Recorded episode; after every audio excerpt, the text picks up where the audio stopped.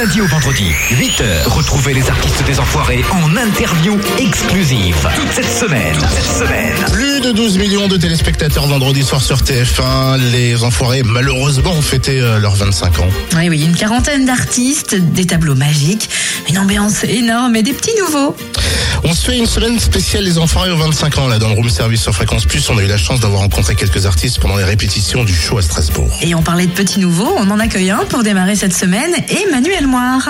Bonjour. Comment as-tu été invité à rejoindre la troupe des Enfoirés? Ça s'est fait assez simplement en fait. Euh, Je connaissais euh, la production télé qui travaille sur l'émission et euh, j'ai fait une émission avec eux à l'Olympia en fin d'année dernière. Ils m'ont proposé en coulisses euh, si j'étais intéressé pour venir rejoindre les Enfoirés. Donc forcément.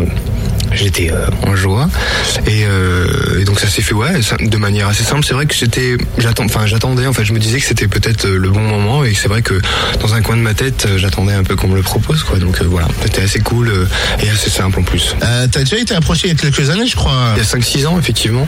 Et puis j'ai eu un souci euh, de santé où j'étais euh, un accident, j'étais avec des béquilles, donc c'était pas non plus le meilleur moyen de rentrer euh, à cette époque-là. Donc voilà, ça s'est ça s'est pas fait et la vie est bien faite, ça s'est fait cette année. Alors alors, t'as été C'est toujours la question, je pense, sur le nouveau. Écoute, moi, j'ai pas eu euh, la sensation d'avoir été visité. C'est-à-dire que j'ai pas eu de, costume forcément super ridicule ou, euh, ou même si d'un coup je me suis, suis peut-être pas aperçu. Il y a rien qui m'a dérangé en tout cas, mais je pense que c'était assez. euh, je crois qu'il y a eu juste quand même un petit sketch en fait, on est avec Danny et, Michael Youn qui étaient les trois en fait, on était les trois nouveaux sur cette année où on a eu un petit sketch on termine tous les trois en slip, un truc comme ça. Mais c'était assez cool, enfin, vraiment rien vraiment de, de difficile à faire ou à porter quoi. Les Enfoirés, ça existe depuis 25 ans, donc j'imagine que tu as grandi avec. Ouais, il y a plusieurs choses. Effectivement, je suis, je suis très fier parce que parce que effectivement, je fais partie aussi des gens qui ont regardé les Enfoirés euh, l'émission à la télé. Donc euh, ça m'a toujours touché cette émission parce que de voir d'un coup plein d'artistes que tu connais d'horizons très différents qui d'un coup sont ensemble sur une même scène pour pour l'association et sont là pour les autres et, et, et sont là aussi pour faire le un spectacle. Donc euh, il y avait plusieurs choses qui me touchaient. Effectivement, je pense qu'en tant que cadeau et quand je faisais de la musique, euh, je me suis toujours prosté, projeté sur ce genre d'événement. Et, euh, d'aujourd'hui, d'en faire partie, c'est une sorte de reconnaissance par rapport à, mon, métier, par rapport aux artistes. Et voilà, je, sens que sûrement les valeurs euh, que je porte, elles sont en, adéquation avec l'assaut.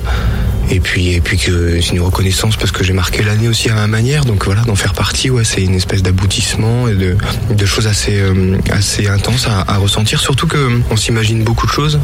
Euh, moi, c'était la première année et donc je savais pas comment ça allait se passer. Et ça s'est très très bien passé. C'est-à-dire qu'à partir du moment où tu as le bon état d'esprit, d'un coup tu rentres dans, dans le mouvement et c'est fluide et tout, et tout est facile en fait. Voilà.